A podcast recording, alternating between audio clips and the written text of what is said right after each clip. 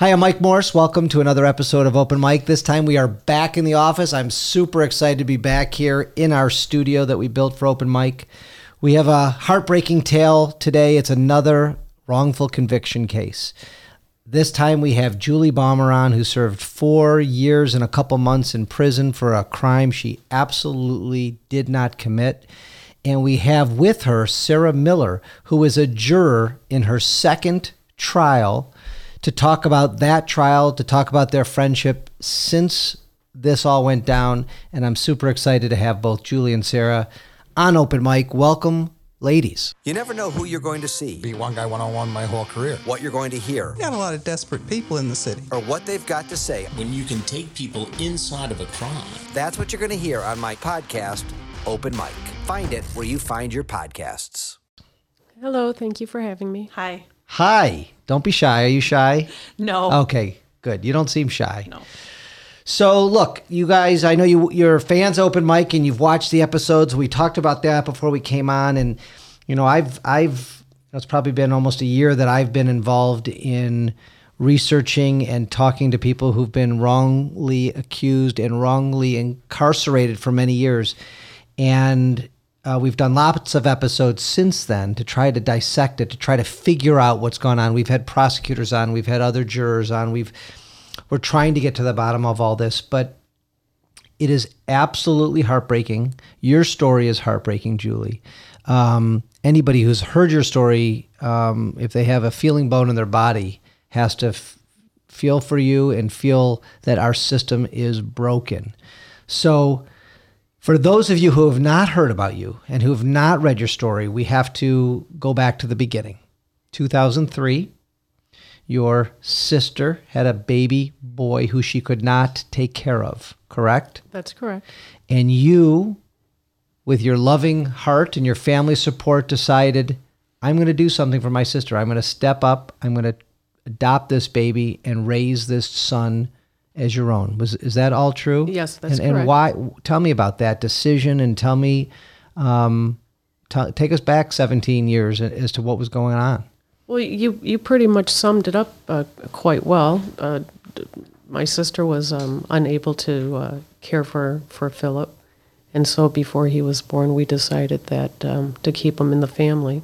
we would- Before he was born. Yes, So you hadn't even met this child, and you agreed to take. What was going on in your life that you were able to? I mean, you were in your twenties. Yes, What kind of work were you doing? I was a loan officer for a private firm, uh, and I was just um, you know Co- high school graduate? Did you do any college before I that? did some college. Yes, So you're just a, a normal, Just a normal- upstanding person, and you said you would help out your sister, and your parents were on board, and other siblings. Yes, yes. I and my other siblings they were all on board. They were married with children already. I was the only one not married without children, and so um, it just it seemed like a good fit. I was already co co parenting uh, for her older son, her firstborn. for your sister's old. Okay. Right, So right. you so so the adoption thing is a permanent process. So was there no hope in the family's mind that she was going to be able to raise this child eventually? That that was a decision that she had made. Um, uh, unfortunately, because of the lifestyle that she had chosen to live at that time. So that's a good question and, and that I missed. She agreed to this adoption. yes, She was not in a coma. She was not. Uh, she was. She participated to allow you to adopt her son. yes, And the and the and the boy's name was born. His name was Philip. yes. And he wasn't healthy, was he? At the beginning, was he? Was he No, premature? yeah, there was some complications. They had actually um, uh, induced her labor two weeks prior to the um, to the due date. Um, it was a it was a, a decision by a one year intern. Her her regular doctor was actually on vacation, and um, he was hospitalized for a week after birth uh, because he was uh, failing to eat, and um, I was told that he was suffering from acid reflux. Now, mind you, I didn't have any legal say so, so I was getting everything secondhand from my sister. Well, acid I'd reflux for a baby is, is common. My baby's had that. Sure, And sure. and that's not an uncommon thing. Sure. So you took the baby home after one week, Yes, after one week he came home. and and and your and house he was, was, on a he was on a strict feeding regimen, like every two hours there was a certain amount of cc's they wanted him to be able to keep down Was your sister involved at all at this point, or was she that bad off that she was not at the house? Uh, I, I, it's not that she was that bad off, but she didn't reside with me, so there would be no reason for her to, to be there. She would just take on the role as an aunt, if you will. but I know that the, we're, we're- trying to. I'm trying to break this down between week one when you got the baby home and week Mm-hmm. five when you took the baby back to the hospital. In those four weeks, uh, describe what was going on with baby Philip. Well, basically, he was just your, Normal your- baby? yeah, your your your standard newborn. Uh, he went to uh, his pediatrician every week for a wellness checkup. Uh, he was, I, I don't want to say he was thriving 100%, but for being a newborn just out of intensive care for the first week of his life, he was he was he was moving on. He was gaining weight and. Uh, you know, filling his diapers and, and, and finishing the bottles and whatnot. How did you find motherhood for those few weeks? Well, I, I naturally I'm I'm a maternal woman. Uh, I, I changed my first diaper when I was six years old. I come Oh, from wow. a large Catholic family, Okay. so but uh, my older brother, he uh, he uh, ten being ten years older than myself, he um he he started his family, and so I uh, So you were around babies early. very early. Very so you early. so tell it I mean describe. I'm trying to get from you you know describe how you how were those first few weeks with him home? It was it was he was he was my living doll. I mean, I was constantly taking photos of him and changing his little outfits, and it was just, you know, it was Fabulous. It and was did you have family coming over to help and to my my other siblings. They were they resided out of the state, okay? and so yes, my my parents would stop by, and I had people from at the time I was with my Kiwanis group, and I you know I had friends stopping by and whatnot, and you know I'm I'm not out showing him off. It's too early for Sure, that, but right. yeah, I had people coming through. Sure, sure. And and then around week 5, what happened? Um, around week five, uh, there wasn't any like overnight change, if you will. Um, however, I distinctly remember it was a Thursday afternoon, and uh, I had gone in to see my parish priest for a baptismal class, and or actually to arrange a baptismal class, and he was the one that actually you know, because he had met Philip a couple of times, you know, and he said, you know, he doesn't, uh, he, he looks a little, uh, you know, may, maybe he's like coming down with a cold or something, or he just doesn't, you know, whatnot. So I picked up Philip and, okay, well, you know, he stirred around. He was sleeping, and but he stirred around. So when we got home, I went to give him his uh, his feeding. It was around 7 p.m. and um, he didn't keep that feeding down. And then throughout the evening, there was a just a, a series of events where he really things were starting to decline in in response in regards to like he wasn't eating, and he was becoming more and more lethargic, if you will. So by morning time, I called up my father and I said, "Listen," I said, "I've taken his temperature, no temperature. I've given him a tepid bath. I don't know what's going on." So he said, "Well, call the pediatrician. You know, what are you calling me for?" So I called up the pediatrician and I informed her that he hadn't kept down a feeding in close to 12 hours and I was concerned about him becoming dehydrated. So she invited me to go into the ER. She said, Why don't you take him into the ER so they can start an IV on him? And uh, then we'll go on and I'll, I'll come in and we'll assess the situation. So which ER did you go to?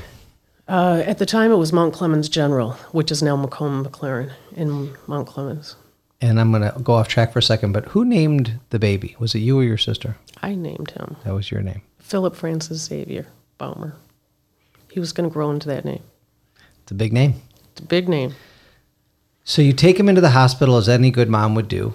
And what happened in the ER at Mount Clemens General? Um, well, I again, I, I didn't have legal custody of him, so I had to pick up my sister, Oh, and she accompanied me to the ER, and uh, she took him in. And when I went and I went to go park the car, and when I came back in, uh, they had already taken him in the back, and um, there wasn't too much information that, that we were receiving. We were out in the waiting room for maybe 15, 20 minutes. And then they came out and they told us that they didn't know what was going on, but they knew that they wanted to get him to Children's Hospital and they wanted our authorization to transport him. Um, he had no external injuries, no obvious signs or reasons to to be, you know he was just lethargic. You know they, they they couldn't understand. So they sent him down to to Children's Hospital, and they just started doing a you know drawing blood and You follow. You followed the. Ha- do you follow the ambulance, or you drove, drove in the ambulance? No, no, I I followed the ambulance, and so um, then uh, when we got there, uh, it was by the time any doctor really came out to talk to us, it was close to maybe a, maybe 10 p.m. And she said, you know, we have him stabilized. It could be a virus of some sort, or it could be an infection of some sort, or you know, we don't know. She said we're just waiting on results from lab work. And you and your sister are still there. Mm-hmm. Your sister was still with you. Okay. And so she said, uh, uh, you know, we'll go on and, and we'll just uh, go home, get some rest. We'll call you and come back in the morning. So we went back the next day. Uh, unfortunately, at that time, that was a Friday evening, the next day from the Thursday that things started going, you know, south. Um, Victoria decided to take off my sister. She she didn't tell anyone where she was going or whatnot, but sure, she turned her phone off and she was unavailable for pretty much the rest of the weekend.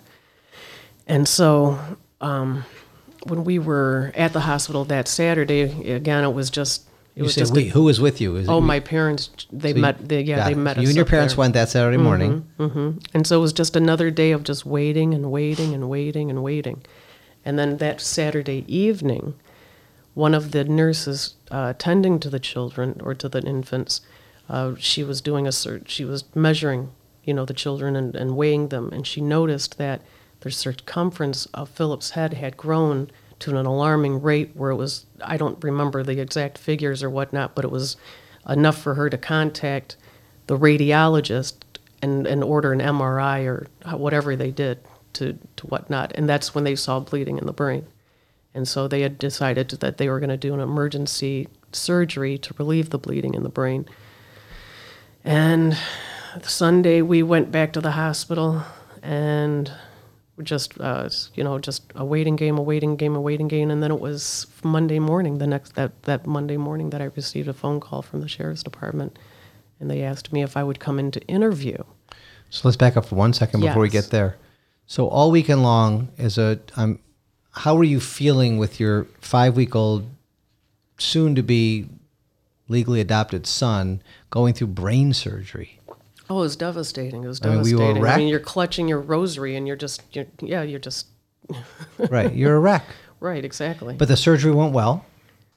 he survived the surgery, yes. Okay, and and so the indications were that he was going to be okay after that surgery. When they told you Sunday that everything went well in the Well, surgery. they just said he was stabilized. There wasn't, there Okay. wasn't anything because they, they still didn't even have a diagnosis as to what was going on. besides bleeding on the brain. Right, right. And so, uh, so Monday morning, which sheriff's department was it? Um, Macomb County, So Macomb County Sheriff's Department calls you and said, "Will you come in and talk to us?" yes. And And and because Victoria had taken off that Friday evening and was gone the whole weekend, I thought that maybe she had gotten herself into some issues or you know, trouble or whatnot. So I went in there thinking I was going in to, to, to tend to whatever issues she had gotten into.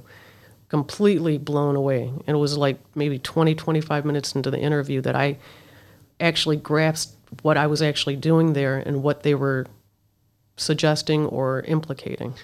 so you go into the sheriff's office. Do they read you your Miranda rights? No, And they just start interviewing you about what? Just basically, you know, who I am, the fi- family dynamics, uh, asking about Victoria, asking about Philip, asking about my parents, uh, uh, basically, uh, and then and then after all of those questions, then they started, you know, like, uh, have you ever hurt any children, or um, uh, did you drop Philip, or you know, just just questions where it's like, what are you asking me? And you're answering because- the questions like, Right. no.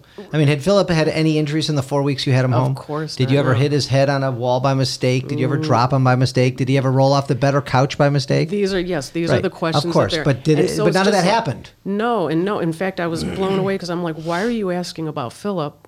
Because I thought that you wanted to know something about Victoria, and they were like, well, we don't care about Victoria. We care about Philip because he's the one in the hospital. And I'm like, well, they don't know what's going on with him. They, you know, I, and then that's when, well, that's what we're trying to get to the bottom of.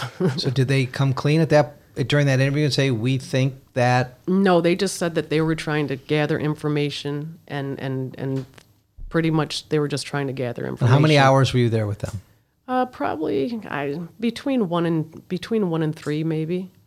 And then you went where after that? and then I then I went home and I attempted to go to the hospital, and I was informed that I at- by a security guard that I wasn't uh, permitted in because I was now a suspect in a criminal investigation. And so that's the first time you learned that you were suspect in a criminal investigation from the security guard at Mount at uh, Children's the- Hospital. The, the, the police just they I mean when they were interviewing me that morning, I mean well, you're a like smart said, person. it- you it you took- put two and two together, but did they tell you you were a suspect? They just said that they were trying to gather information. Yeah, but that doesn't mean anything. That doesn't mean you're a suspect. No, if I if I felt like I was a suspect, I think I would have ran and got a lawyer and Probably. Right. I mean, I, yeah, sure, I would have called you, Mike. I mean, yeah, she should Why not, right?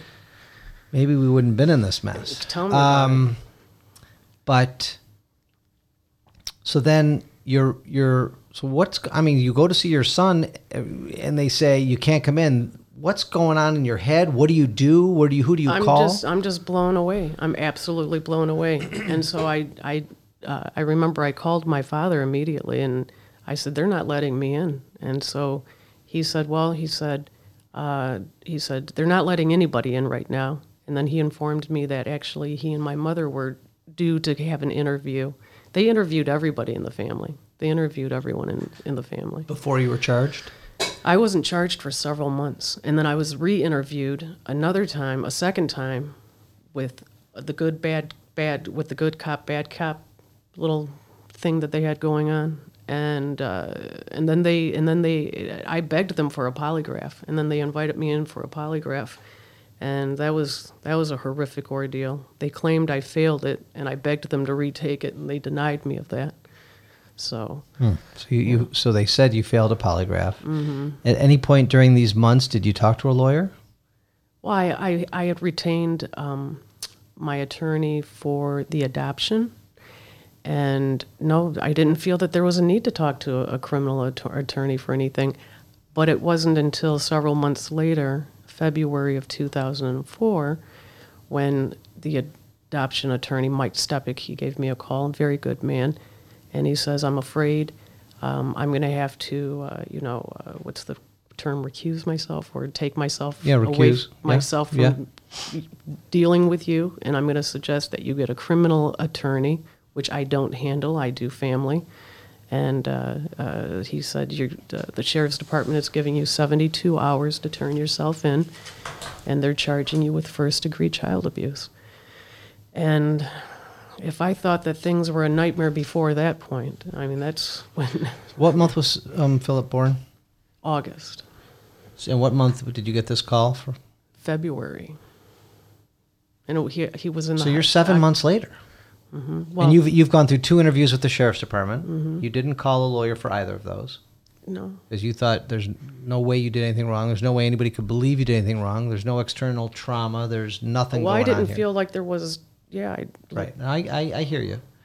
Um, and another reason I ask a lot of these questions is because I'm hoping people are are watching these and listening to these podcasts and learning. exactly. Okay, Yes. and that's one no. reason you ladies are here. And anyone Yeah. can be a potential Right. juror. So yes, that's a potential good. juror, a potential victim, and and and and you know, I I. It's not my job to educate the whole world, but you know, obviously, in hindsight, you shouldn't have gone in for that second interview without a lawyer. Nobody should talk to the police without a lawyer. And That's correct. That's just a simple thing. Don't that learn it the you hard way. probably knew that, but you forgot it, or you thought. A lot of people think I'm innocent. I can talk to the police. I can talk to the sheriff. The sheriffs are the same as the police. Okay, so so your your your adoption lawyer says you need a criminal lawyer. Who did did he did he recommend someone, or how did you find your criminal lawyer? I, I found my criminal lawyer by actually contacting um, a friend of mine from high school, and her friend, or excuse me, her younger brother had gotten in trouble. Found it like this is obviously several years before, but I don't know, he had gotten in trouble. But There was like a joint in his book bag or something, and so he had gotten arrested at school for that. And I remember his parents had to get a bail bondsman.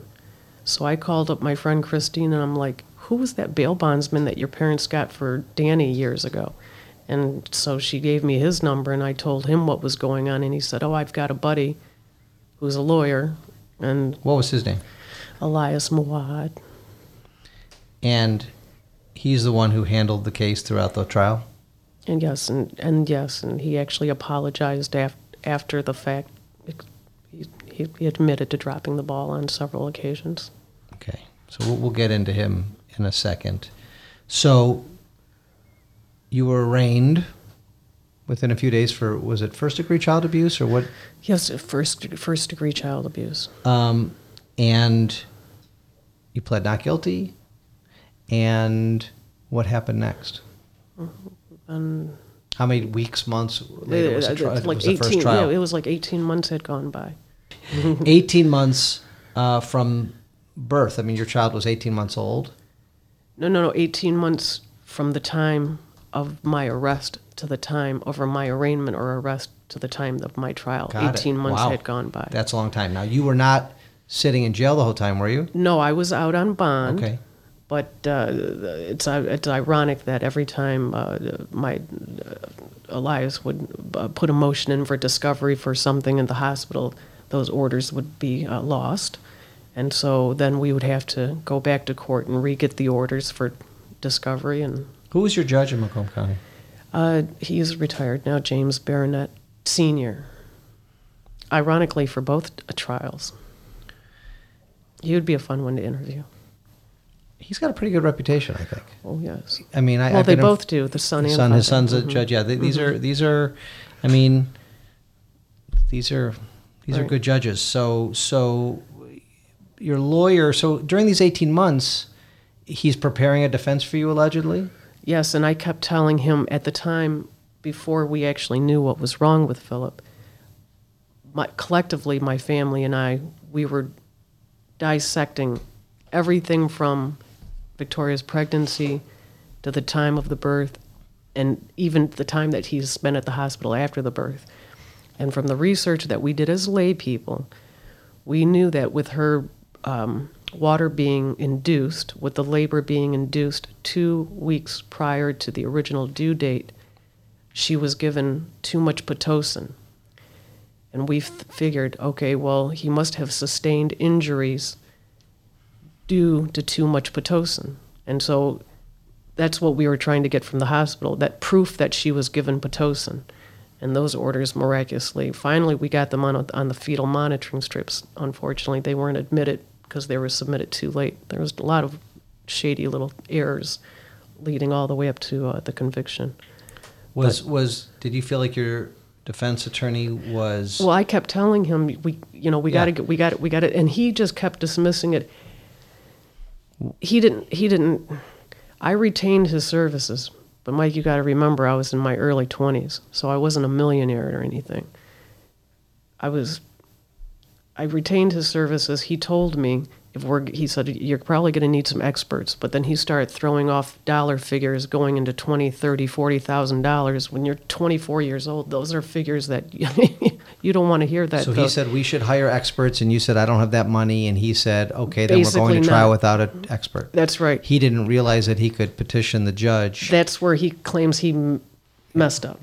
so every lawyer knows. Exactly. Every lawyer should know, exactly. and every witness should know, and every defendant should know. but I think he just. Well, I let me think just finish he, the yeah. sentence, just in case somebody is listening.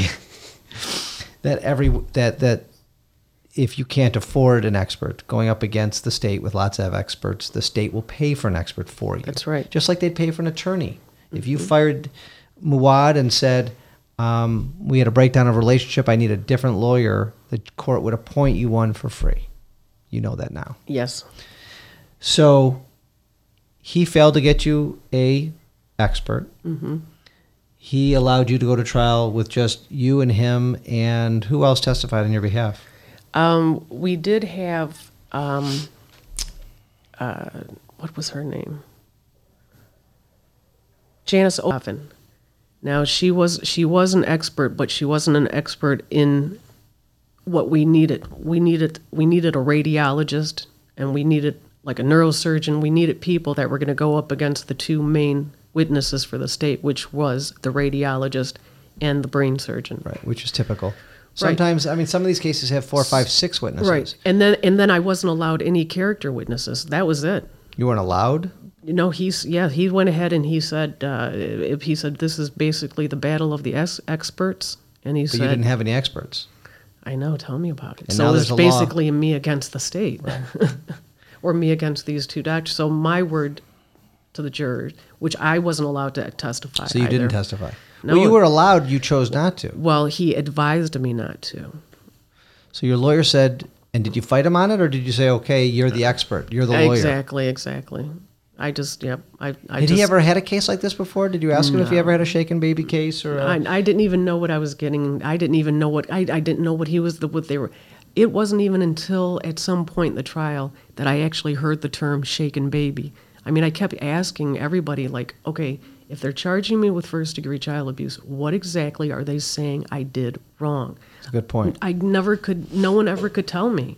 And I never even heard the term shaken baby until at some point in the trial. So did so were they they were using the term shaken baby syndrome back in 2004 was the trial or five? 2005, yes. Because now they've changed the name to abusive head trauma. That's right. but that's a different story. Right. Um, you know, SBS got a bad rap, so now they got um, AHT, which is getting a bad rap. Um, but so, what month in 2005 was this? Uh, September. And how many days was your trial? It was. Uh, it went on for about four weeks. Four weeks. Mm-hmm. With so you had no witnesses. You you called one witness on your behalf? Yeah. The yeah the. the What was her? I don't understand. What was her role? What was her title? What was her Uh, occupation? j- j- She was some form of doctor, but she wasn't. She she. I, I don't re, I don't. She wasn't a radiologist. She wasn't a neurosurgeon. She was not somebody who was skilled to talk about SBS or Right. abusive or head trauma. anything. Right. So what took so long? I you know. That's, Did you go every day? Did you go one day a week? There there would be some half days, and then there would be a couple of days off. So the state called two witnesses. Did they call anybody else? Not that I'm aware of. Or they might have called the uh, the foster the the foster the foster parents, which were now the adoptive parents. What did they say? Oh, they were just talking about the level of care that you know that that that uh, Philip was. So tell me about his.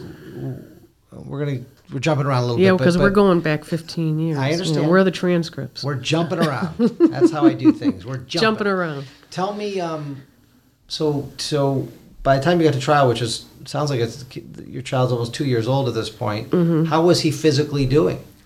Uh, I remember from the from the videos that they showed that he had uh, uh, uh, little leg braces, and um, they didn't have any audio in the in the video. They just showed the video. So it was I I mean I I didn't have contact with him, so I don't I don't really know what it you know.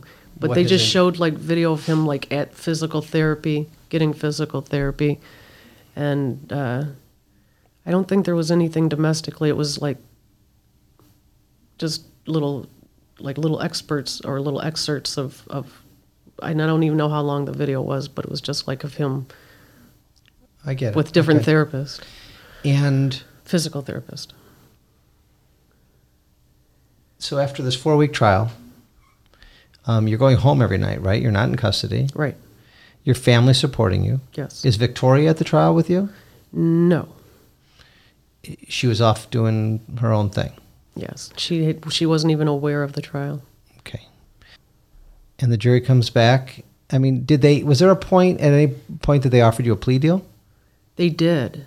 What they They- offer you? They they did. I think they offered me something to the I want to say maybe 2 years. Now, mind you, being a layperson, at uneducated at, in in that area, if you will, about sentencing and this and that and da da da.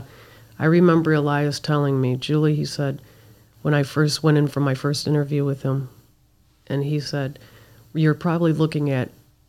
He said, "If you're guilty and you're convicted," he said, "you're probably looking at one to five years, depending on your history, which right now I don't know anything. Which, well, that, well, that was false information because it was really 10 to 15 years. It wasn't one to five years. So then he comes to me and he, at some point, I think we were halfway into the trial, and he says, they want to they want to know if you plead guilty, you can do two years and then just be done with it. And I remember looking at him and I was I was almost hurt. But I said, you know what? I said, they they they took, you know, my kid away. They turned my life upside down.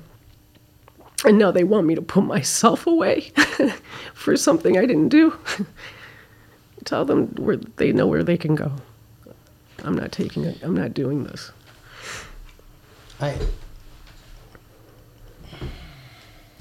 So so yeah, I, I it, it's sitting, you know, playing Monday morning quarterback 17 years later, 15 years later. Um, you know, you didn't present a defense.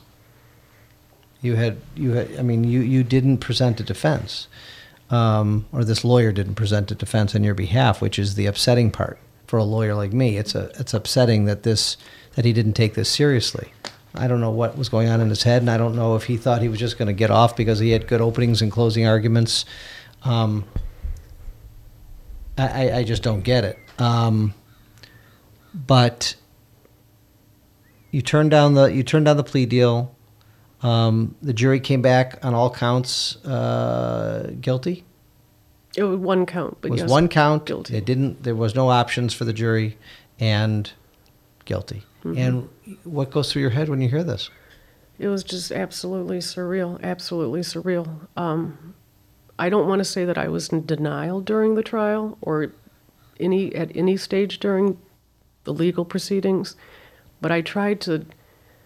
Mind you, I was co-raising Brandon, who was the older brother of Philip, so I tried to keep him sheltered from that, and I tried to keep my professional life sheltered from that, because I knew that I wasn't guilty and I knew that I didn't do anything wrong. And in my mind, I thought, you know, I'm not going to air dirty laundry. You know, this isn't something that you share. I mean, this is someone's going to realize that they made a mistake. They're going to apologize to me, and this is all just going to like blow over. And, and however that's going to work out, it's going to work out. So I, I maintained a schedule and worked the trial into my schedule.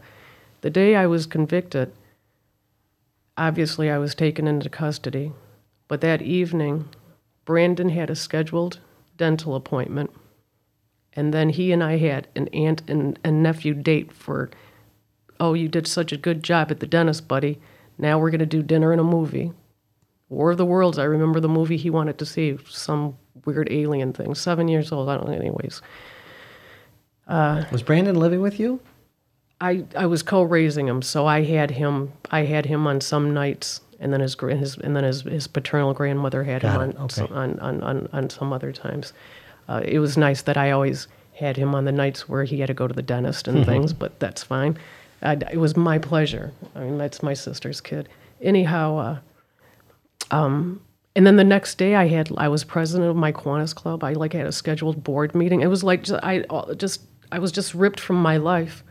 You, thought, you just, thought, you just thought there was absolutely no way No this way jury could gonna- convict you. no way. But at the same time, you so you seem like a really smart lady. Um, I'm sure you were smart in your 20s. You know, you're doing all these things. You were you were taking care of kids. You were stepping up, um, and yet you sat through this four week trial, and I can't. Uh, and it just I'm having a hard time realizing that you didn't realize this wasn't going well. Oh well, I had I had I had I had some doubtful I had some doubtful moments. Uh, in fact, during you spoke of during opening arguments, or you made a comment of opening arguments. Uh, mind you, for the 18 months that we were preparing for this trial, my family and I kept telling Elias, we have to prove that my you know that Victoria was given pitocin. We have to prove because he was diagnosed with cerebral palsy. We have to prove that there was medical malpractice here that caused the cerebral palsy. I didn't do that. You know, Julie didn't do that. Medical purposes purposes did this. Right. So when I went ahead and uh, I just distracted myself. No, it's okay. But you you were Oh, right, you- right, right, you- right. So, the, so his opening, his opening remarks, he says at the at, at, at the end of at the end of his spiel, very dramatically, he he walks to the jurors and then points over at me and says, "I can tell you that this did not happen on my client's watch." And I just remember putting my hands in my head and thinking, what did he just do to me? Because, first of all, you're telling the juror Something that something happened. And then you're saying that it didn't happen on my watch. So, what happened and what didn't happen on my watch? And then, if it didn't happen on my watch, then whose watch did it happen on when I'm the primary caregiver? He's in my care the whole time. So, Did he tell your story? I mean, the fact that you took this baby because your sister couldn't. I mean, did your real story come out? No, and it did, and, and I don't even know if that came out during the second trial. I, I, I, I there was a lot that was that was that was kept from from from the second jury. I mean, they didn't even know that I had I had been in prison before. And if I could just interject, I was Miller. the jury foreman on Julie's second trial. And after it was over, we found out that we, if we had any knowledge of her first trial, we were not allowed to participate in the second trial. Uh, when they were picking jury members, they were asking us, Do you know her? Do you have any knowledge of her? Not alluding to what had happened, but Yeah, I get it. basically they wanted a completely unbiased, fresh set of eyes Sure. for her second trial.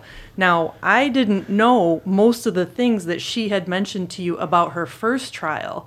And it's just unbelievable how different that was. You're hearing it for the first time right now. Yes. For example, uh, she didn't have any medical experts. There were a lot of medical experts at her retrial. There were a lot of character witnesses.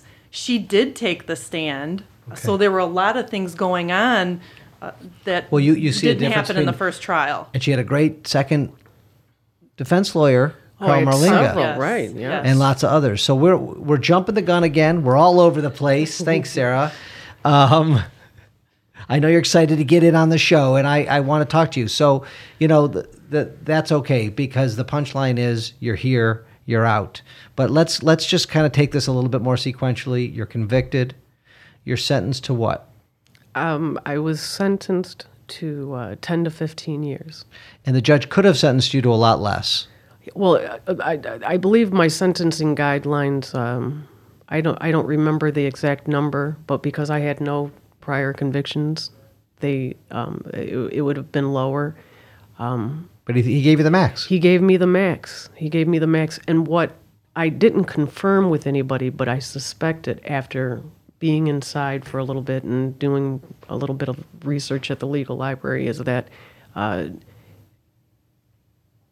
he uh, he probably gave me the, the the max so that if I went out back on appeal and then lost the appeal, they couldn't throw, you know, they couldn't max me out like um, you're already maxed or something. I don't. I mean, I don't know. That was just a theory on mine, probably irrelevant. So, I mean, I got to ask, and I've asked this to Oh, and it was an election year too, so maybe that was tough. tough on crime. going to prison as a innocent person, innocent woman, people in, uh, convicted of hurting a baby. I mean, how was how was that? I mean, try to describe to me what the feelings were, what what the experience was like in prison. Oh, uh, it's it's I can describe it. I mean, some parts are indescribable. Uh, first and foremost, when the when the when the when the conviction came, that was surreal. You know, you're just like, okay, this isn't happening. But then you you go on and you sort of like pop into survival mode. You know, mentally, you're like, okay, what what what what what do you do next? Okay, well, you want to appeal next, so you immediately start on your appeal, um, and then, you know, being and being and being incarcerated, you know, you. It's it's really not the way it is in the movies. It's it's it's it's you know every every institution's different and, and the layouts are different and whatnot, but pretty much, uh, at least from my experience, um, you know, it's it's more of a mental breakdown. It's more of a mental breakdown. You know, I I, re- I remember uh, when I when I first for the intake day at at prison, uh, you know, uh, you're you're assigned a number, and then that's how you're identified. And I remember thinking they just took my identity. They just took my name away, and they just sent assigned me a number, and then you're you're you're basically told that you're property of the state, and then you're reminded of that, you know, throughout your stay. Um, uh, and then just the, um, uh, you know, the just the sterile, everything's just so uniformed and and uh, impersonal. Um, What'd you do? What'd you do to keep yourself busy? Well, I did. I I I, I walked the yard a lot, but I I tried to. Um, I tried to I tried to uh, keep a, a nine to five job, if you will. I mean, there was nothing administrative in there, but I was uh, able to obtain a position with the in-house maintenance, which was what I requested because it was very diverse. You know, you weren't just stuck in one area, um, and so I was able to uh, to to to to to consume my my time with that. And then I read a lot. You know, I I, I read a lot, and then um, Make any friends? well, uh, I don't know what you would consider a friend in that environment, um, but I, I, I certainly I certainly learned um, who to be cordial with and who not to be cordial with. Uh, and I, I, I pretty much I just I, you know I stuck to myself. Uh, it, it wasn't it wasn't an easy process. At some I remember everybody you know telling me, "Don't talk about your case. If you're appealing it, don't talk about your case." Da da da da. I it was I was in there a couple of years, and somehow the key case had leaked out. So of course, you go through that proverbial gauntlet line, if you will. You know, every time you leave the unit or you leave your room or something, you you got somebody pointing at you and whispering and you know, oh, she's the one who cooked her baby, or she's the one that you sewed her baby's yeah. eyelids. I mean, it's just that Did psychological. You feel, did you feel threatened at any point? I mean, did anybody try to harass you, hurt you? Well, no, uh, well, uh, no. I never physically felt threatened. I, I always prayed that you know Jesus, uh, put your, your precious blood upon me and just keep me safe. I, I repeated that twenty million times a day, uh, and then I always figured that if anybody ever did uh, try to attack me, I'd just jump in a fetal position and hope that one of the COs would come and, and rescue me or something. But by the grace of God, no, I was never physically threatened. So. And, and while you're there, are you at the prison library learning and reading up on, on case law and Well, yeah, realizing doing- yes, yes. As I'm as I'm appealing my cases, who, who right. appealed your case your first time? I was a court-appointed attorney, which she she she um, uh, I kept I kept telling her, listen. We weren't able to get these fetal monitoring strips into the into the trial. We weren't able to prove that my sister was given pitocin. I'm telling you, this is you know what's going on. When she she told me, which is very incorrect, but she said, "Well, we can't appeal anything that's not in the transcripts." well, what's an appeal unless you're admitting new evidence, right, right? right, so she she didn't want anything to do with it, and she basically just wrote that off. I was denied my appeal, and then I actually asked a a lady who worked in the library. She was a, a fellow prisoner, and she had been there for some years. And I told her what was going on, and, and I asked if she would write my brief for me and submit it. And then a couple of years later, I'm gonna I'm gonna go through this part um, relatively quickly because of time, but Yes, eventually, University of Michigan Innocence Clinic opened up in 2008. Through a series of events, they agreed to take your case. Yes. You were the third or fourth case that they had taken Yes. d- at that point in time. yes, And they thought you were innocent. yes, and um, what ha- so they they took your case and they filed a 6500 motion i assume yes, and they asked judge Biernat, right for a new trial yes. Based- Based, on new evidence. Based on new evidence. Which was completely off. Like, right so in 2007 your original appeal by the court appointed person was denied which seems to happen a lot until places like the amazing innocent clinics step or in now the integrity unit. the integrity unit in Wayne County you're Mm-hmm. referring to, and other counties are starting to open that, open those up. We've talked about that a lot in the show. And in 2009, was it Judge Biernat who decided you needed a new trial? Yes. Which is an amazing thing. Yes. So he basically admitted your first trial sucked and was had lots of errors and new evidence showed that you were entitled to a new trial. Yes. And did you were you in court when he made that ruling or did you get a call when you were in prison? Uh, no, I, I was supposed to go to court, but the trans the uh, the trans the trans the, the transport officers somehow they They messed it up. Yeah, they messed it up. So you got a call or somebody told you and, Yes. and what's I got going, a visit, What's going on in your brain when they say well you're getting a new trial? Oh, I I was I, I it was like thank God, you know, like four years later, but thank God. And it's rare. Let's not let's not forget. There's a lot of innocent people sitting in prison. oh, but and to what get happened to something you, that quick, right? it's rare and 4 years is too long. right. but better than 40 years or 25 years Yes. or 13 years, but four years is way too long. And at this point in time, the state, Macomb County prosecutor's office, had an option. Mm-hmm. They could have said, she served her time, whether she did it or didn't, we're going to walk away and not try her again. Mm-hmm. Or we're going to try her again because we don't like that this got overturned. We don't like being wrong. We don't like losing. Right. Unfortunately, they chose the latter. Yes. They said, we're going to retry her. Right. Now, were you shocked by this? Well, yes, but in, initially, they had Eric Smith and Carl Marlinga had what they what what I was told was called a gentleman's agreement, and that if Biernat realized that there were errors in my trial and realized that the new evidence showed that Philip suffered from a, a, a venous sinus thrombosis, a, a form of childhood stroke, if he said, "Okay, she's innocent," we're just going to all walk away.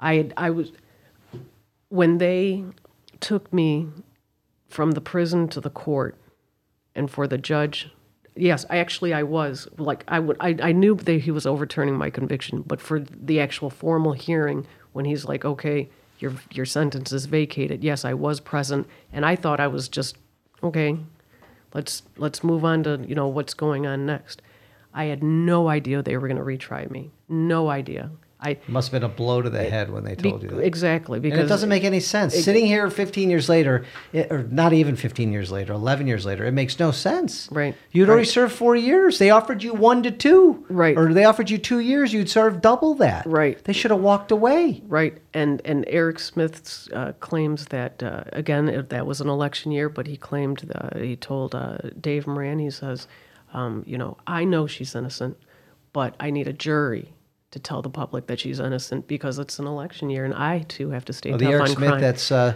about to go to federal prison. Yes, karma comes back. Yeah, it's a karmic thing. wow. I bet you didn't feel bad when you saw he got indicted. Oh, I was I, I was still well. So okay, so now was Carl Marlinga the prosecutor when you were convicted the first time? Ironically, yes, but he was he, He was- stepped down. He had stepped down because he was uh, getting ready to run for senate. So he he didn't even know about my case. He claims that if he had, had come across his desk, he would have questioned it. He would have, you know, whatever. But he sa he claims he didn't even know about my case So until your my first retrial. okay, so your first trial, he was the head prosecutor. Yes. Who was the uh, prosecutor that tried the case? You remember that person's name? For the first trial, Yeah. Um, originally, uh, yes, her name was. Um, she actually was fired after the trial. Uh, uh, Michelle Michelle Brunowski. We would have Why'd she get fired? Do we know why? Well, there was some there was some issues. Uh, Because of your trial, she got fired. yes, Even though she got a conviction. yes, she wasn't even at my sentencing. They had assigned a new prosecutor. I know. It gets me, thicker. The web gets thicker. The thought, the plot thickens exactly. So so okay. So so how did you hook up? So I know Dave Moran, the the excellent lawyer who runs the University of Michigan Innocence Clinic, um, and his team of lawyers. How did they hook up with Carl Marlinga to represent you as one of your lawyers in the second trial in the same courthouse that he used to be the prosecutor? He's the prosecutor in your first case. I'm not sure how there wasn't a conflict there, but. Thank God he was there. Was he your lead trial lawyer? How did that happen? By That's divine- mind blowing. That whole thing. I know it's divine intervention. Tell me. Tell me how that thing. happened. Do you know how that happened? Well, uh, Or did David Moran just say, "Come on, Carl, help this woman out"? Oh, well, I, I'll I'll tell you how how very quickly before U of M even jumped on board. Um, I had been appealing the case, appealing the case, appealing the case, And uh, one one one Friday evening, I get a phone, or I get not a phone call, but I get an off or a call from the officer. Go to the visiting room. You have a visitor. Wait, wait, this is why you're still in prison? This is why I'm still in prison. Oh, oh, okay. So I'm yep. So I go in and I go to the visiting room, and there's a Felician, a nun, Sister Lois. She's from the Felician Sisters, and she uh, claims that she had gotten my my name off of a prayer list, and she wanted to know about my case. So I shared with her the case and, and the entirety of what I knew it at that point. And so she and uh, she said, "Well, you know," she said, "I've I've got a friend, Charles Lugosi, who's an attorney, but also a professor at the Ave Maria School of Law. At the time, was in Ann Arbor." And she said, "Do you mind if I talk to him about your case?" And I said, oh, "Please, please, please. Anyone who wants to listen." So uh, I then sent him my transcripts. He and his students found merit in the case, but they knew they were way above their head. They didn't know where they were going to turn to. U of M had not opened their doors yet. They didn't know where they were going to turn their head, you know, what, what they were going to do. Charles Lugosi attended some lawyer dinner function, fundraiser, something, and seated at his dinner table was Jack Kirkwood, who is the husband of Heather Kirkwood, who is a Seattle based attorney who handles SBS cases pro bono. So, through casual dinner conversation, Charles Lugosi's expressing this new case he has, which is my new case, and Jack pipes up and says, My wife is the one that you want to talk to. So she he gets her in touch with he gets Charles in touch with Heather Kirkwood. Heather Kirkwood reviews everything. She says, I have several renowned doctors who will testify. But she said, now, she said, we need some local people. She said, Because she's not licensed in Michigan. right, but she said, we need local people. So then that's when they contacted Dave Moran. Got it. And Dave Moran looked at the case and said, "Yes, we'll accept this case and we'll go on and we'll we'll assist in the retrial." But then Heather Kirkwood and Dave Moran, they were like, "We still need somebody even more local." I don't know who reached out to Carl, but Carl had a soft spot for wrongful convictions because of what almost happened to him.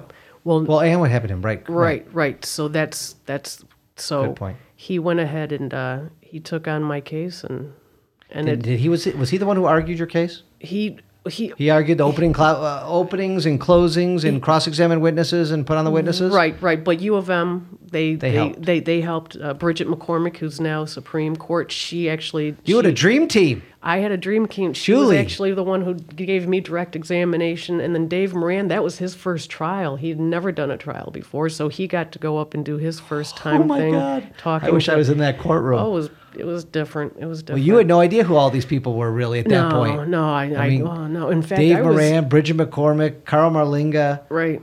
and Heather Kirkland was there too. Oh yeah, Heather flew in, and, and, and the judge knew that she she was just there to advise, Wow. and then a, and then a, and then maybe about six students that were working on the case. So you went from having a kind of a, I won't call him the name that's in my head, but Elias Muawad, fill in the blank what kind of attorney he was, Mm-hmm. to a dream team. That's right. So, Divine second intervention. second trial starts in sometime in 2010, Ten October, no September. September 2010. Mm-hmm. Lucky for you, you had a fabulous jury foreman, forewoman, who happens to be sitting right here, Sarah Miller. Yes, I am. Good Hi, Sarah. afternoon. Hi, how are you? You're back. I am. So, you've been listening. I know you said you learned a bunch of stuff um, from hearing about our first trial, the difference between the first trial and the second trial.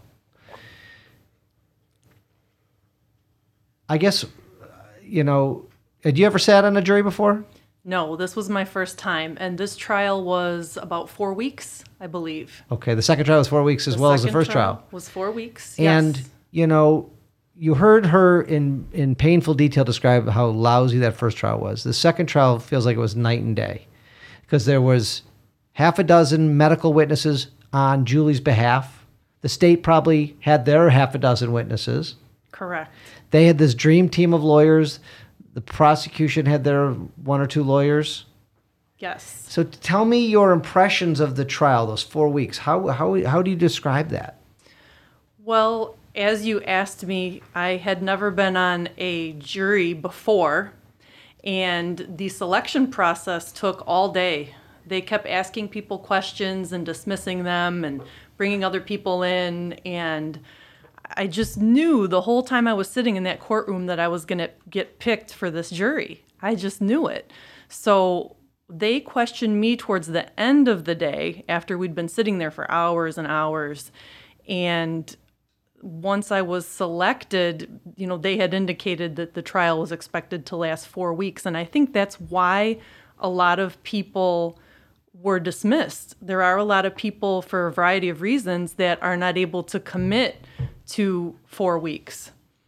And one of the main things I remember sitting on that jury is how convincing the prosecution was and how certain they were the doctors that they brought in that she was guilty. Because the prosecu- prosecution gets to go first, as we know. So, so Yes. let's just break this down a little bit, Sarah. As you're listening to the prosecution witnesses, are you how convinced are you that Julie hurt this baby? I was absolutely convinced. And when we went into deliberate at the end of the four weeks, I thought she was guilty. And when we did our first go around with the deliberation, I was one of the people that initially voted her as guilty. Wow. So even after the prosecution put on their six witnesses, what was it? How can you? What was it that? Uh, why? Why in your mind did the prosecution witnesses hold more weight than the defense? The prosecution witnesses were primarily doctors. I remember a Dr. Ham. Once I heard his testimony, it would have been very hard to convince me otherwise because he was so competent, so seemingly knowledgeable, and seemed so certain that she was guilty. That was, I think, the point in time where I had kind of felt like, yes, she definitely committed this crime. So when I have that in my mind, I'm perceiving the defense in a different way. Uh, because I'm so convinced by the prosecution that she's guilty, I'm dismissing a lot of things that the defense is saying, and I'm not perceiving them as being as knowledgeable or competent or accurate with all of the information that they're providing. In that trial, we sat there for days and just looked at MRIs. You've got one set of doctors saying that this is, uh, look at this, this child was abused. And then you have another set of doctors looking at the same MRIs saying, this child had a stroke. Right. So that was not the. I just want to interrupt for the people who are watching at home and listening. You were you were going on and on, Julie, that you thought the pitocin and the cerebral palsy and the legal and the and the medical malpractice is what caused the bleeding on the brain.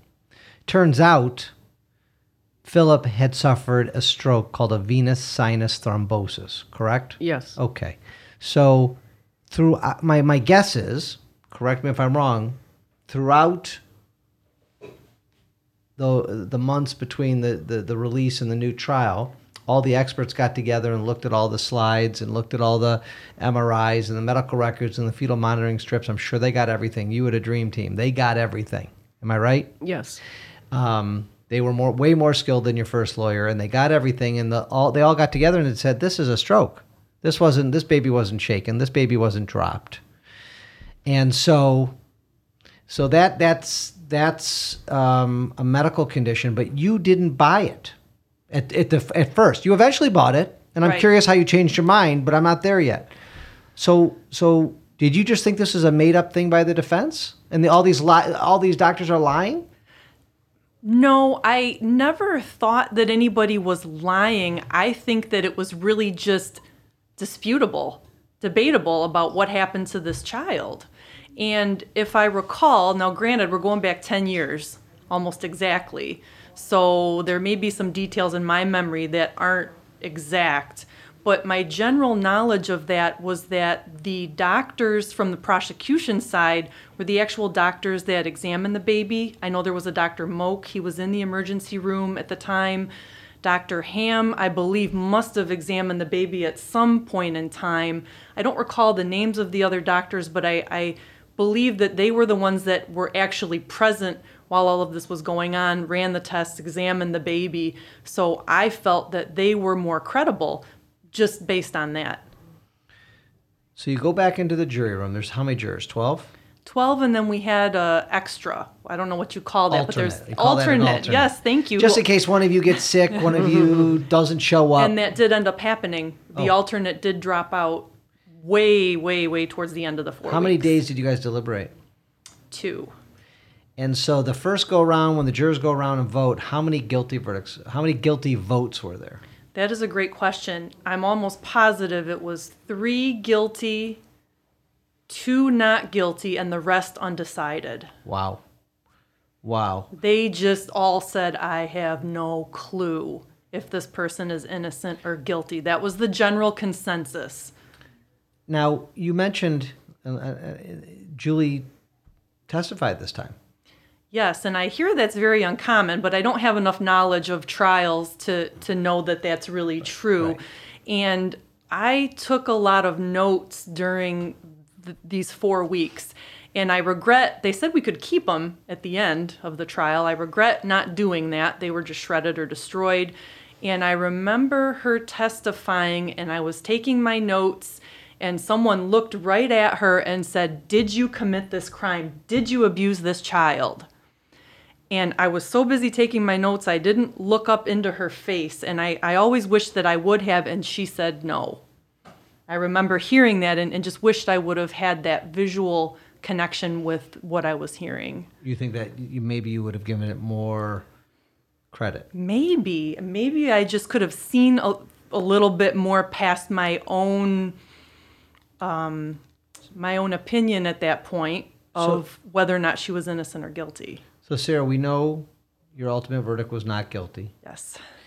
How take us through the two days? I mean, how how how did you? Because and and just for those of you who don't know, all twelve have to agree, which is not an easy thing, and especially on the count you just told me. I mean, because that's a pretty you know, I've heard stories ten to two, 11 to one. I've never heard it as as kind of uh, off skew as, as what you just described. So tell me how you guys all got to twelve not guilty. Yes. So the three of us who felt she was guilty, and I'm pretty sure it was three. I can think of the other two people in my head. Um, we just, it was very difficult to articulate, yes, she's just guilty.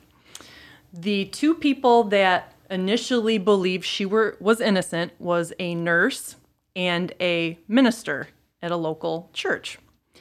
And I volunteered to be the jury foreman and I was just kind of going with the flow. I didn't have a plan. I watched 12 Angry Men during the trial just What? out of curiosity to see what, what happens in a jury room. I heard it was a good movie. It was. And I said, okay, well, let's do that thing where everybody just kind of goes around and anonymously writes down their vote innocent, guilty, or undecided. And there that was where we got those numbers. So once we realized what we were dealing with, then I kind of opened up the table to discuss this and nobody wanted to say anything. It was a very tense silence. But the silence was finally broken by the nurse who said she was innocent. So while we're all sitting there holding our breath, like, what do we do now? She said, There's no way she abused that baby.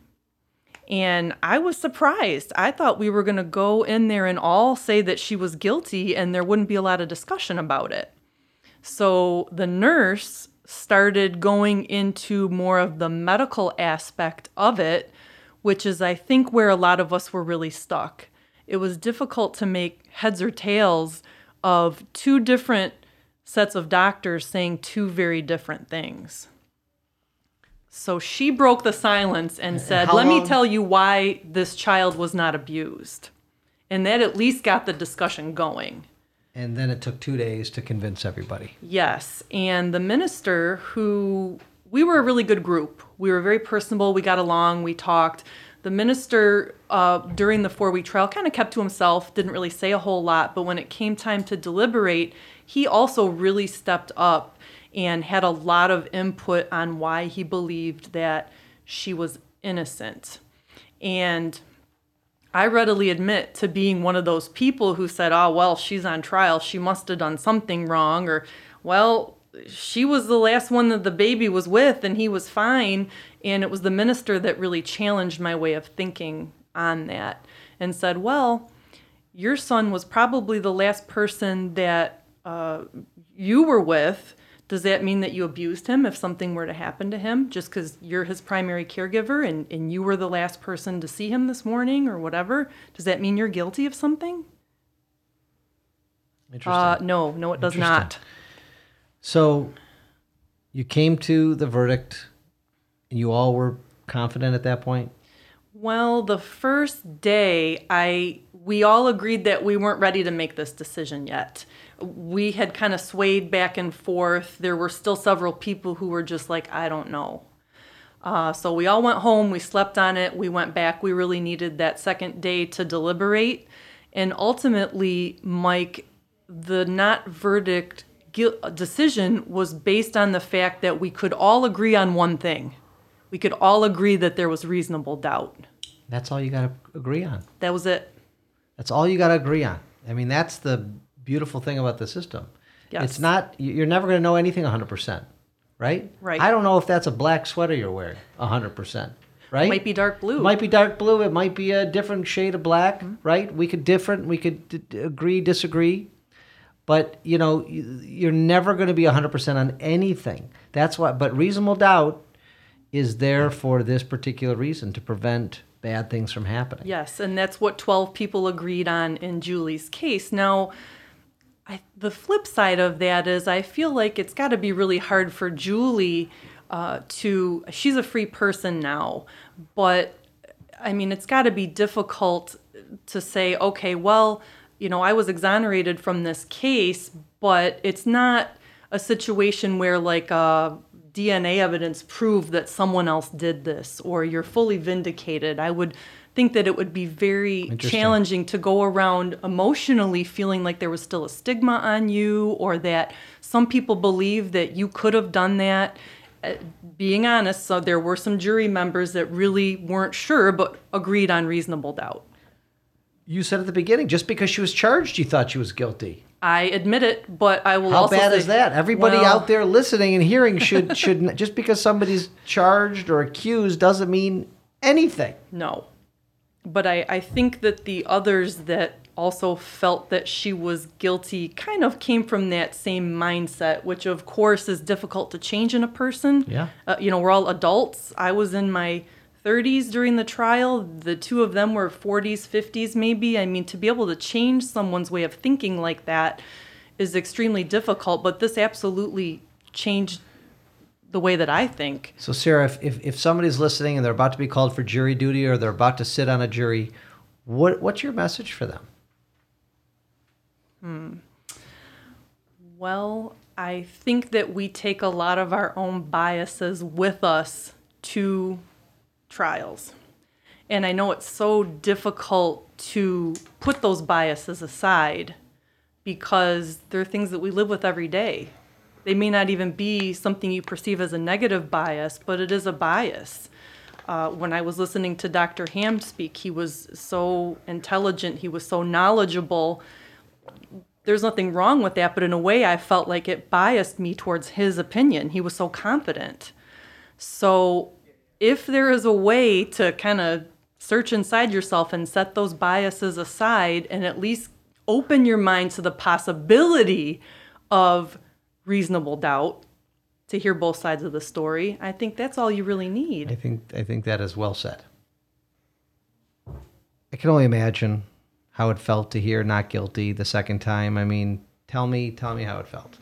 Oh, I, I remember. Um, I was I was absolutely I, I was terrified. I was terrified because I I was having flashbacks from the first trial, and despite the fact that I had a dream team, and uh, and I had all of this, uh, you know, uh, d- d- supporting evidence and, and testimony favoring me and whatnot. And, uh, and and finally, I was able to share my side of the story and everything. Um, I, I, I, I, you just don't know what that verdict is going to be. Obviously, the first time around, I expected it to be not guilty. I mean, I was going to take my nephew to the movies that night. How am I going anywhere? When the not guilty verdict came back, it came back at nine o'clock in the morning, very early. But I remember, I dressed for I dressed for jail because it's cold in there. So I made sure I was going to have warm socks. I made sure I was going to have the proper undergarments. I was not going to experience what I experienced the first time going in there, where they take you from everything. So, um, Gives so me wh- chills just hearing that. That is so sad. so when he so when they said uh, not guilty, I remember I I, I, I I had a, I had an audible sigh, and I remember just I, I I started I started crying. You know, I was just like when it was like just relief, absolute relief, absolute relief. And um, Did that apology ever come from Eric Smith? no, I never received an apology from anybody except Judge Biernat. After they went into the jury room to talk to the jurors, uh, Biernat came down and he was still in his robe. And he said, I just want to shake your hand. He said, uh, For the past several years, I have not been able to sleep thinking about this case. And he said, And I'm so glad that they finally got it right. Wow. And he's He expressed that to the jury after the trial was over as well. He was very personable with us. He told us he believed we made the right decision. He even took us around into his chambers and showed us around some of his personal items he had in the office. What did you think? So, so after that, you guys must have then were like, we. I mean, you got to been proud of yourself. Well, I felt validated for sure. And over the years, I've had a few people approach me that say, Hey, I saw you on TV. I think that she was innocent. You made the right decision. And that was really powerful Yeah. to hear, you know, years later. And when the trial was over, Carl Marlinga invited several of the jurors out to lunch to discuss the case. Nobody wanted to go. Nobody wanted to talk to the media. And I'm like, how can you not want to talk about this? Sarah had a spiritual experience too, though. Yes, uh, when I went on that trial, I certainly didn't have any faith in God. That was something that I had lost a long time ago along the way. And going through all of this and seeing all these things unfold and, and getting to know Julie revitalized my faith in a higher power. Definitely. That was something I, I didn't have until So the she trial was, intrigued, over. right. that, that's Yeah. beautiful. So, so how did you guys hook up? So when Carl invited the jurors out to lunch, I'm like, heck yeah, I want to go. I've been holding this in for a month because you're not allowed to talk about it with your family. You can't talk about it. So in this the is after jury the room. trial. This is Oh, after yes. a month later. Let he me- sent No, you an email. no, that day, the day of. Oh, that day. Yeah, the day the trial was over, not during. The day it was Obviously. over, and she was lunch. found innocent. He invited uh, anyone in the jury out to lunch. He wanted to talk about the trial, and I readily volunteered. And I was very honest with him. I said, "Carl, I thought your defense was kind of weak." Mm-hmm. Uh, there were some things that you did. I gave him specific examples that I felt really weren't helping your case at all. and I said, even though Carl Marlinga is one of those people that I tend to favor because he's intelligent, he's competent, he's competent, I'm drawn to people like that, I still wasn't buying his defense. Wow. And did he laugh or did he uh, take it? He wanted me to be honest. And I, again, gave him several examples of why I felt the defense was weak when he was cross examining the doctors and things. He kept bringing up childhood stroke, and he had presented some articles, just as one example, about strokes. And I specifically remember the doctor looking at the article that Carl Marlinga was presenting, saying, This is an article in Diabetic Men what does this have to do with a childhood stroke? And I thought, wow, he's really reaching on the stroke thing. So, so that day, that lunch was 10 years ago tomorrow. Mm-hmm. Yes. October 15th, 2010. Tomorrow's October 15th, 2020. Happy 10 year Happy 10 years of freedom. Thank you. It it has not been easy. I still get that stigma to this I, day. I can't imagine. People And still think I abuse. have you, do you have any updates on Philip? No, I have not had any. I had. I have not. Uh, during during the um, before the second trial started, I went ahead and uh, and I invited um, outside of the earshot of the jurors. Um, it was myself, Carl, the prosecutor, and the adoptive mother. We were all in the courtroom, and I through Carl, I gave her a CD of photos because, mind you, I was taking pictures of him every day. There was photos that she didn't have of him.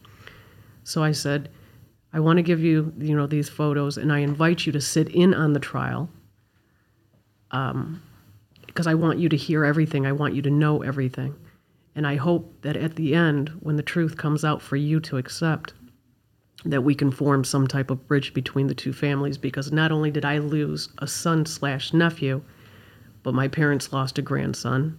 My siblings lost a nephew. My my nephews and nieces lost a cousin, et cetera, et cetera. You, you can just go down the line. So I said, if maybe we can bridge, have some type of bridge, so maybe during a holiday or a Christmas or like a birthday, we can, Yeah, you know, what'd do something. She just said, let's talk at the end of the trial. The not verdict, the not guilty. Now, every day before the trial started, I would be in my position, she would be in her position, and we would nod to each other. We wouldn't say anything else, but we would always nod to each other, and this is before they would bring the jury in. So the day that the v- verdict came back not guilty, and I, I, I became emotional, but after I composed myself, I felt like a little kid, like, ooh, like we won, mommy. I mean, something weird. Like I was just excited, and I turned to her like a little kid, like, yeah, we did it. And she just wouldn't look at me. She was looking stone, like just she had a, a blank expression, and she was looking straight forward. Uh, after that, she and her husband were let out of the courtroom by ways of the back door. They didn't want to be, you know, bothered by anybody. Right. But in the paper the next day, there was a quote that she had basically had said uh, uh, so something to the effect of um, uh,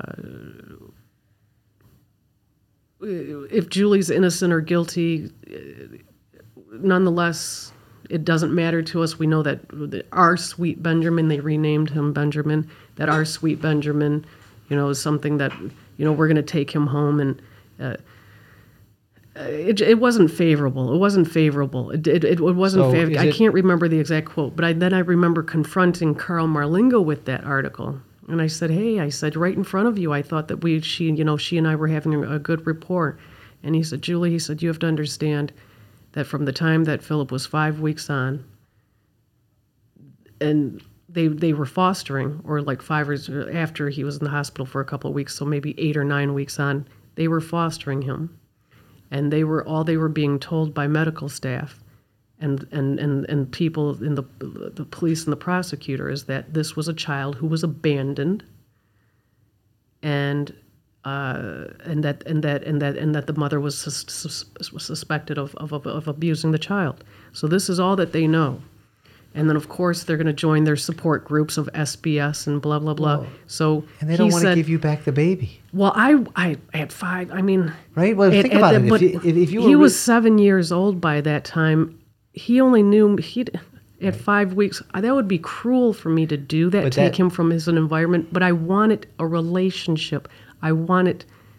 You know what I'm saying? And it's like she just completely took that away from me, and that haunts me So there's every been day. no run-ins with them since. No, no. No, and I do recall what you were saying about her being in the paper and saying something unfavorable. I remember a lot of little articles in newspapers, and I remember some of them not getting the facts quite right.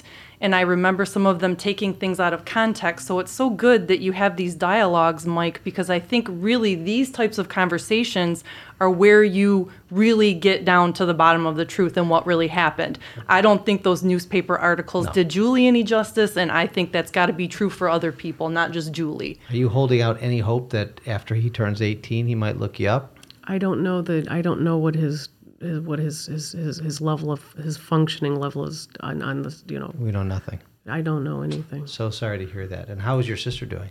Um, uh, she's she's she's done a 360 for years. She's been on the straight and narrow, but uh, um, you know, there's a, there's a little there's a little tension between us by way of she she's got a lot of guilt because she realizes that she made a lot of errors where she could have assisted me, you know, before the first trial and even during the first trial. Um, but uh, you know, uh, we're cordial. Everybody's cordial. Everybody's cordial, and you you can't really take things back. right? And, you know, as people know from our prior podcasts, one of the things that I didn't know as a lawyer until I started doing these type of podcasts and getting to know people like yourself and Kenny and Aaron and others that and this to me is one of the craziest things in our legal system is that if you get convicted of a crime and you go to prison and you get out, you're a parolee and you have medical benefits and housing benefits and assistance in getting a job and on and on and on. right.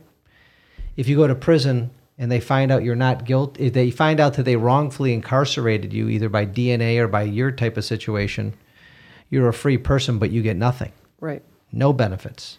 No, you're not a parolee.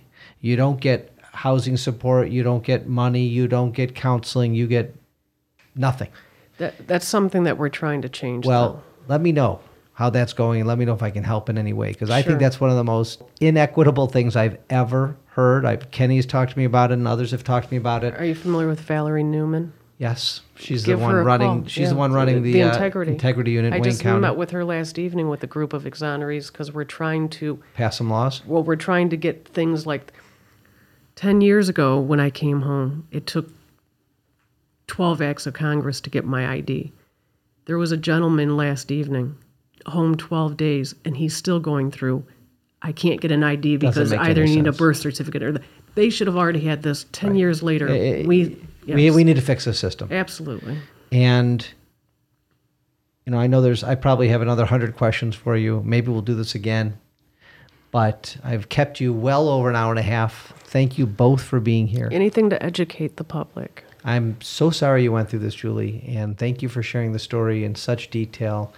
Um, I wish you only the best of luck, and I hope that um, I hope that one day you can put this past you, um, because nobody should go through what you went through. Thank you. And Sarah Miller, thank you for doing the right thing on that jury. Yeah, thanks for having me. And um, I really enjoyed hearing your side of things. And uh, thank you both for coming on Open Mic.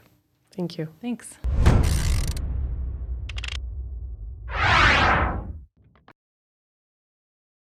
Thank you for watching Open Mic with Julie Baumer. And we had Sarah Miller, who was the jury foreman on the second trial.